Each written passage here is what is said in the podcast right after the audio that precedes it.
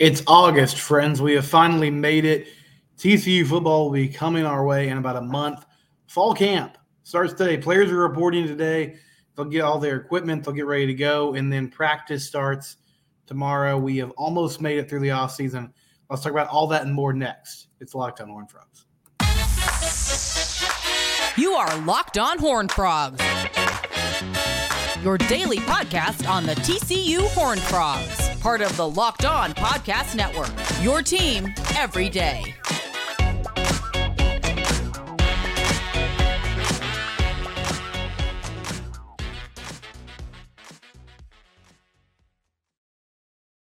That's right. Locked On Horn Frogs, your team every day. I'm your host, Stephen Simcox.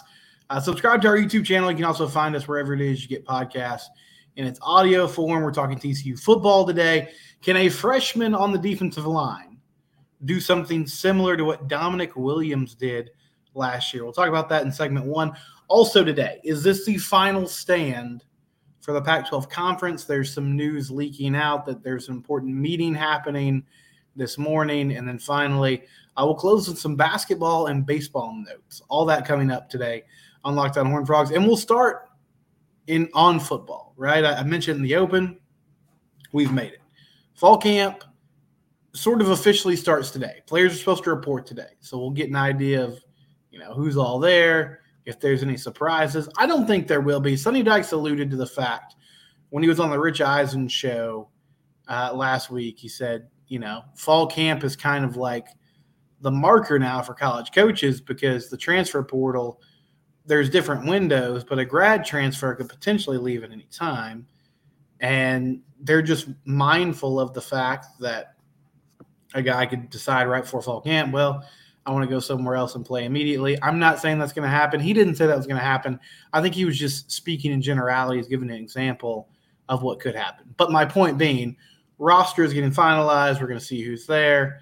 Uh, practice is going to start tomorrow, and we'll get a better idea of what this team looks like in a few weeks. And last year, one of the huge gets from the 2023 um, or I guess I should say the 2022 recruiting class, excuse me. Sonny Dykes comes over, sort of a whirlwind recruiting process. And Damonic Williams was a defensive lineman that they were chasing after. It was between TCU and Cal. Jeremy Clark from 247 Sports reported that TCU worked really hard. They were up late into the night to secure Damonic Williams' commitment. They got him committed, they got him signed and he came over to TCU. One of the reasons they needed him, they moved to a 3-3-5 defense last season. They needed a big man in the middle at that nose guard position. Williams is listed at 6'2, 320 pounds. He fit that nose guard prototype really well and famously came in to spring ball, had a great offseason, did a great job at fall camp, won the starting job, and I believe when they played Colorado in the season opener last year, he was still 17 years old, which is crazy to think about. It's really difficult at this level for offensive and defensive linemen to come in and contribute immediately. Yesterday, we discussed uh, Brister. If you missed that news, new offensive line commit for TCU for the 2024 class, three star player out of Stephenville.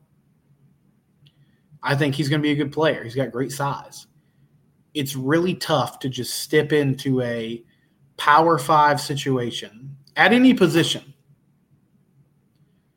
But there are some positions that translate more easily, that don't have as much physicality. O line and D line, you're getting hit every play. You have to impose your will on a play by play basis. And Damonic Williams was able to do that as a true freshman last year. Now, you look at his stats, and the stats themselves are pretty modest. 27 tackles, 12 solo tackles, one and a half sacks, and one forced fumble. But you have to remember the job of the defensive line in Joe Gillespie's defense. One of those jobs is to basically just hold the line, clog up gaps, take attention, take up space, try to reestablish the line of scrimmage, and allow linebackers and safeties to come flying down to make plays. And Williams did that at a high level. He took on a lot of double teams, and he was physically good enough to not be moved, to not, to not get shoved back, and be a consistent force at the point of attack in the middle. And as the year went on, we talked more about Dylan Horton, and that is going to be a huge piece to replace Dylan Horton became somebody who could get to the quarterback, who could create sacks, create pressures. That's a big part of any defense. But the job that Damonic Williams did last season cannot be understated. And it was a huge surprise, maybe not to the coaching staff, but I think to us as fans, as people who watch the team cover the team, it was a surprise. And it was a huge deal they were able to get him and get him in camp and get him up to speed quickly. And so I was wondering today is there a defensive lineman in this upcoming recruiting class, or this past recruiting class, I should say, that will be a true freshman as fall camp begins tomorrow? that could step in and have a similar impact to Damonic Williams. Because as good as Dylan Horton was last year, you can make the argument that the way that Dom set the tone in the middle of defense was the biggest part of the transition from the 425 to the 335 uh, last season for this team. The candidates that I would think of, the first two are highly rated defensive line prospects that came in this year Marcus Deal uh, from Garland, Texas, four star player, 6'4, 290, great frame. Um, does a great job of playing with, you know, great quickness, has good pad level, was a uh, two way lineman of the year as a junior in the 9 6A district, had 41 tackles, seven sacks, and nine hurries as a senior last year at the high school level. Big time player.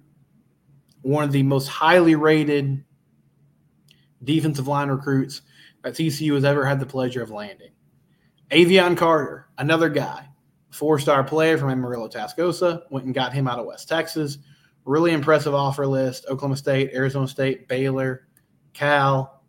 Um, was the two 5A Division One Defensive Player of the Year as a junior had an impressive senior season as well. I think both these guys are going to be really good for TCU football this year. However, I do have questions. I hope I'm wrong about this. And maybe these are players that could step up and come along as the year goes on. I just wonder, you know, one of the big advantages advantages for Damonic as far as contributing early, besides the fact that he is just built you know, as as an imposing presence and as someone that can come in and get it done, was the fact that he got to go through spring ball. He got to go through reps, understand what the defense is doing, understand what his job was. and so when fall camp rolled around, he wasn't a vet, but he had a good foundation for what they were going to do over the last month of the offseason to get ready for the season. Both these guys don't have that. That's not a criticism.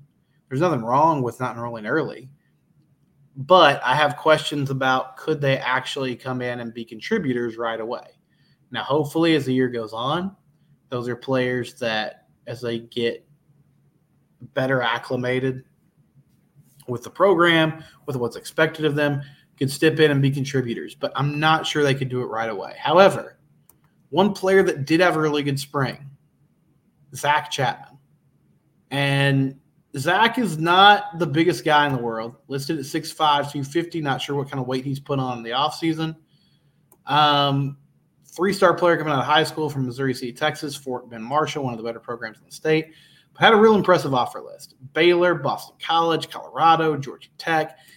Um, LSU was involved late in that process. And Zach was a uh, impressive guy coming off the edge. Another player that had a really good spring. That's someone to to look for as we talk about this defensive line and what they're going to do. Jonathan Bax. Jonathan Bax is listed as an edge. I'm not sure where exactly he fits uh, for this TCU defense. If he'll be more of a stand up outside linebacker, but he's from New Orleans, Louisiana.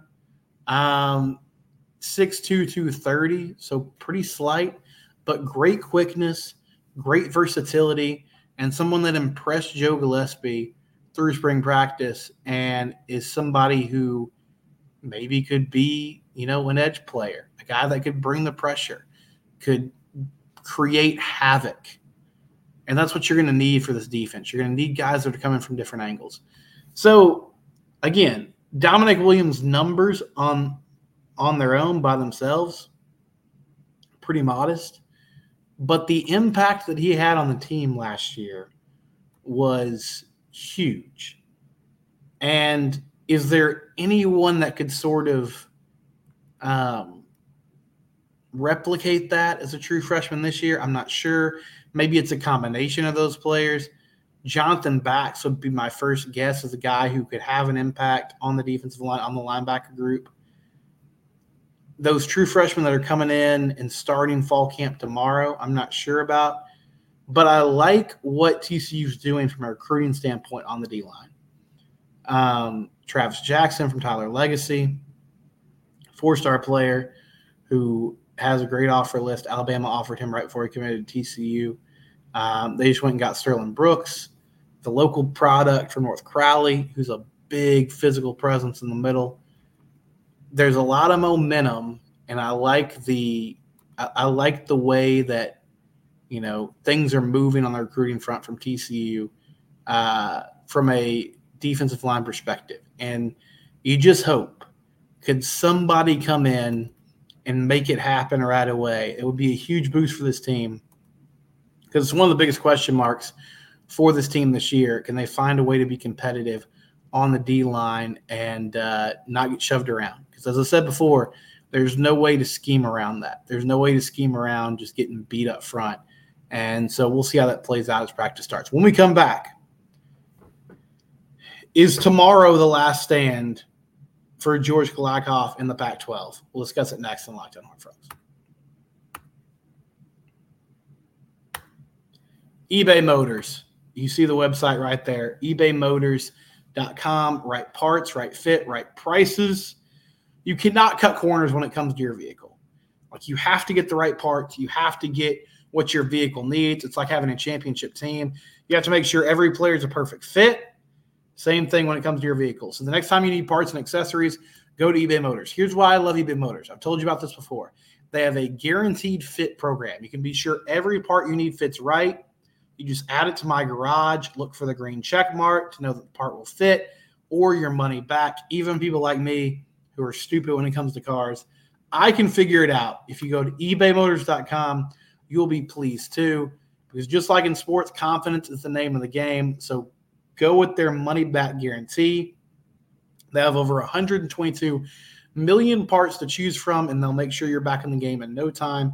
It's easy to bring home a win when the right parts are guaranteed. Right parts, right fit, right prices. ebaymotors.com. If you're watching on YouTube, you see it here on the screen. ebaymotors.com. They are a proud sponsor of the Locked On Network, and we appreciate their sponsorship. Realignment talk. Uh, we've done a lot of this lately because things have been happening, frankly. I mean, Colorado made the move late last week. The Pac 12 is now scrambling to figure out what to do next. The Big 12 has been very active and very aggressive with trying to add teams. And so some news started leaking out today to set the stage. Uh, Arizona is having a Board of Regents meeting tomorrow afternoon, an executive session. And there is speculation that it could be the Arizona board voting to move the University of Arizona from the Pac 12 to the Big 12.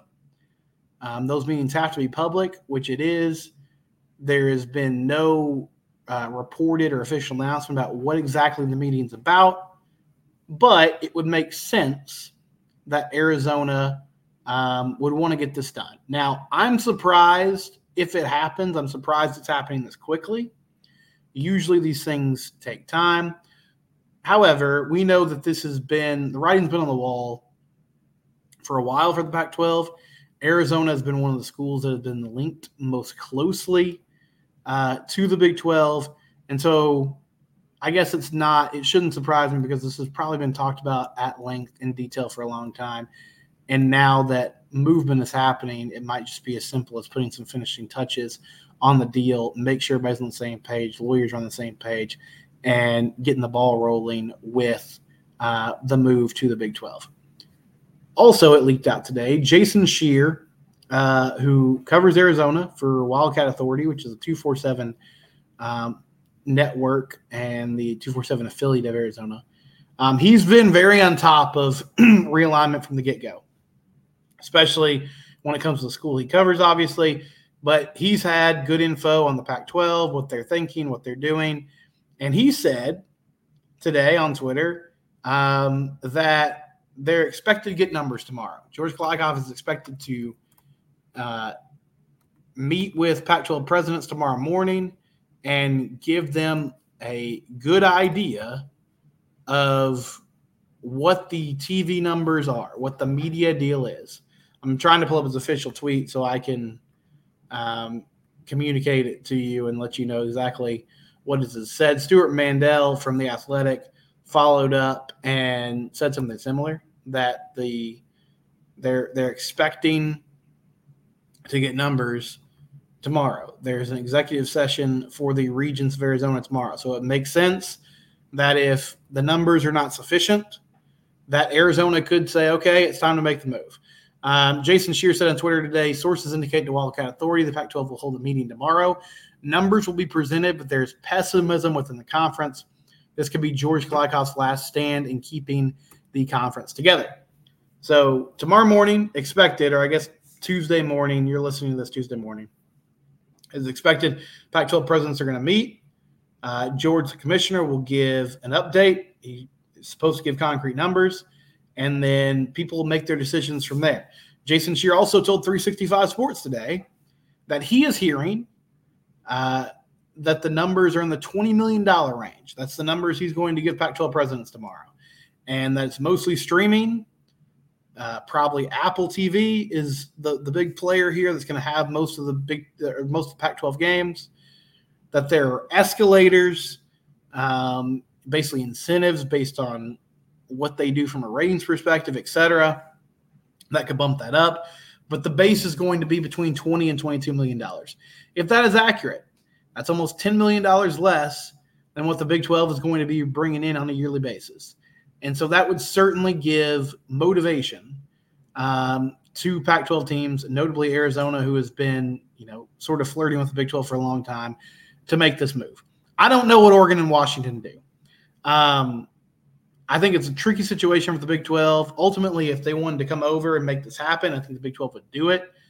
It feels like Oregon and Washington are hoping for a Big 10 life raft. They want to get to the Big 10, they want to move on there.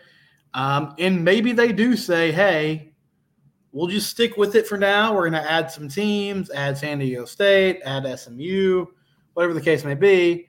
And we're going to ride this out and hopefully you know, when this media deal's done, there will be better opportunities.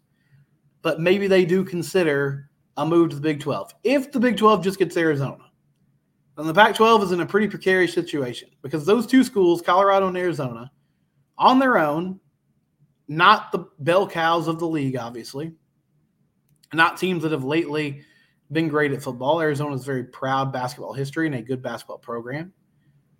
But still, the Pac 12 being down to eight teams, excuse me, they would have to expand. It would be necessary to survive that they expand. And they would have to expand quickly and then begin the process of getting the best media rights deal that they could moving forward.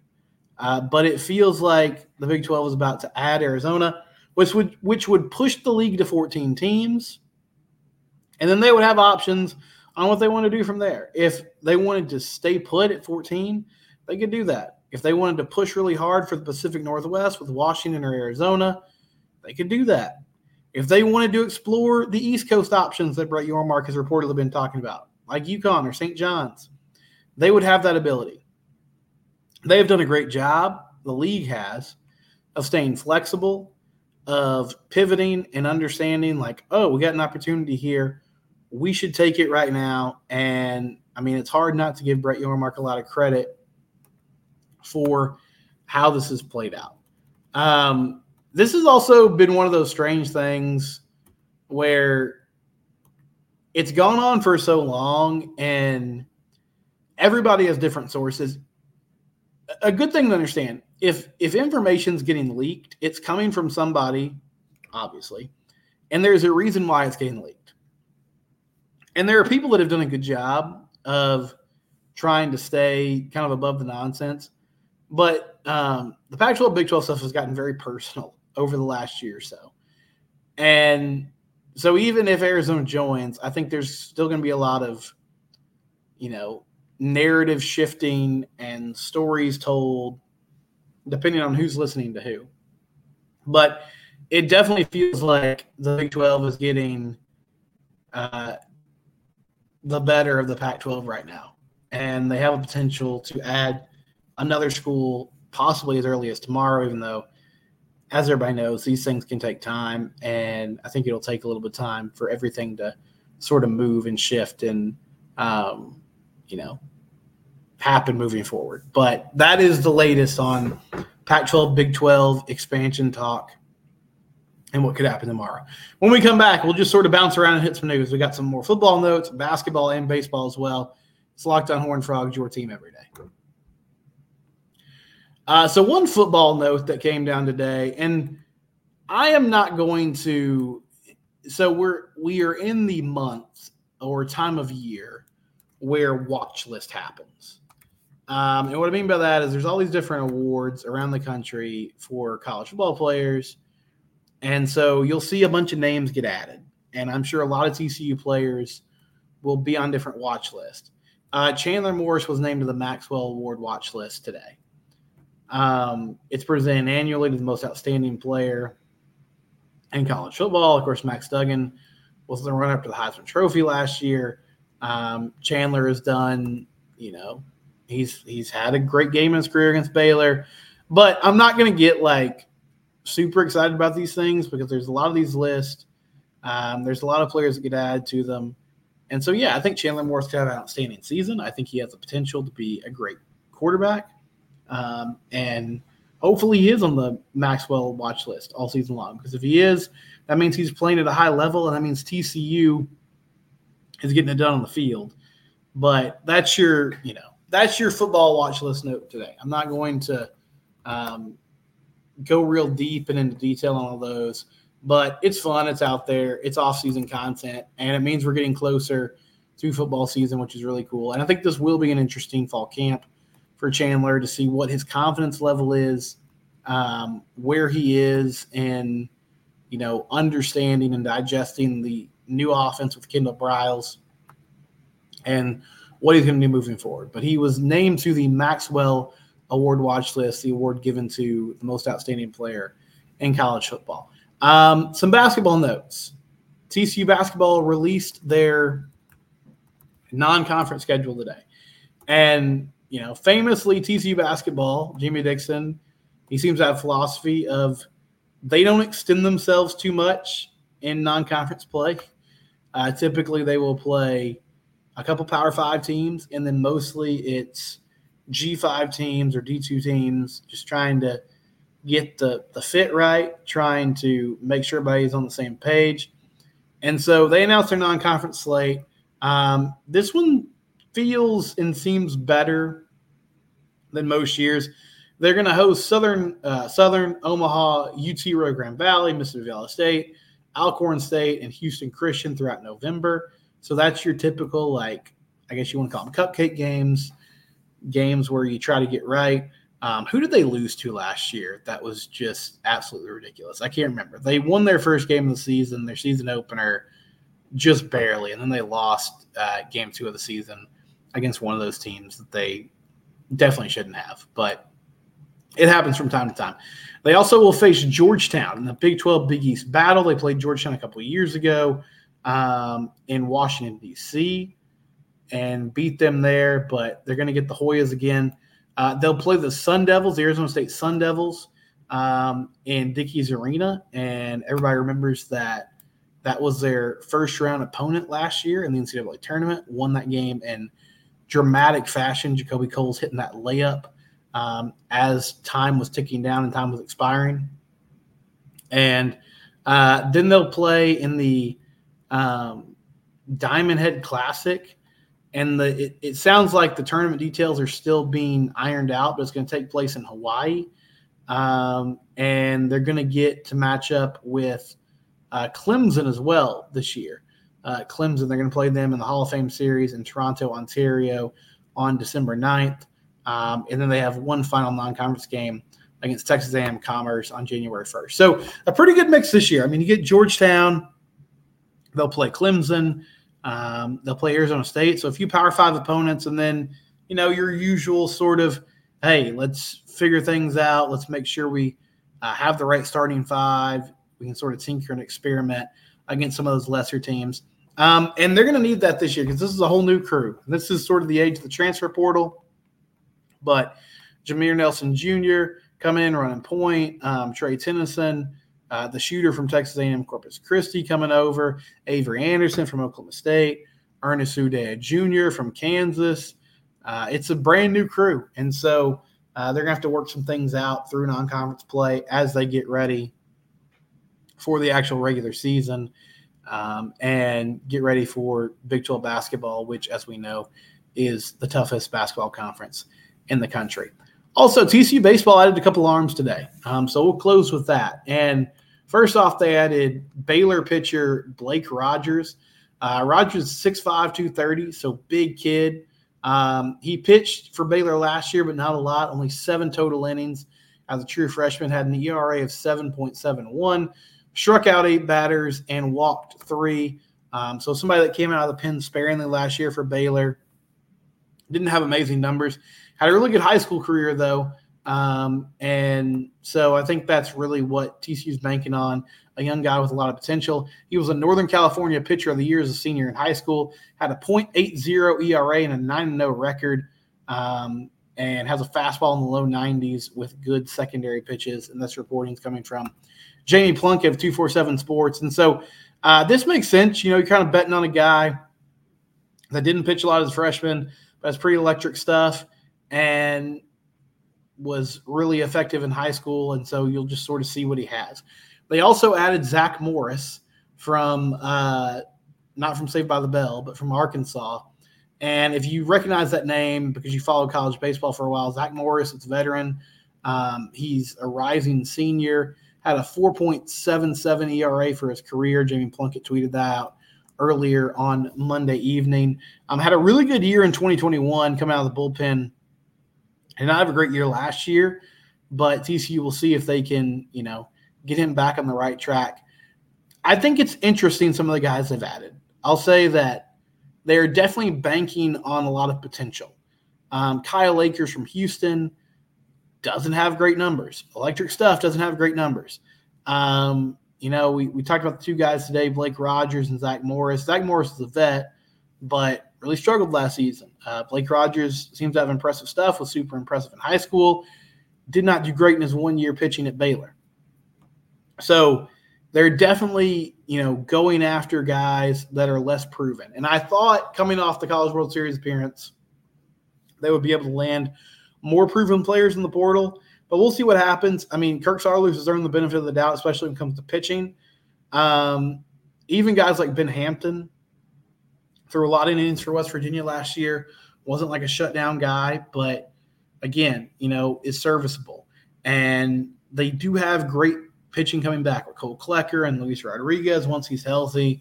Um, Caden Parker should be healthy this year after having Tommy John surgery a couple seasons ago uh, Ben Abeldt out of the bullpen. And so it, it, feels like they're going after more power arms, and maybe these guys they've added with higher ERAs are just going to be situational, right? Like they're not going to be asked to do a lot. They're just going to have to be coming in different spots and get it done. Um, but I do find it interesting that the names and the production level of the guys that they have added this offseason. Okay, fall camp reporting today. Practice starts tomorrow. We'll have more coverage the rest of the week. Thank you for tuning in today. It's Locked on Horn Frogs, and it's your team every day.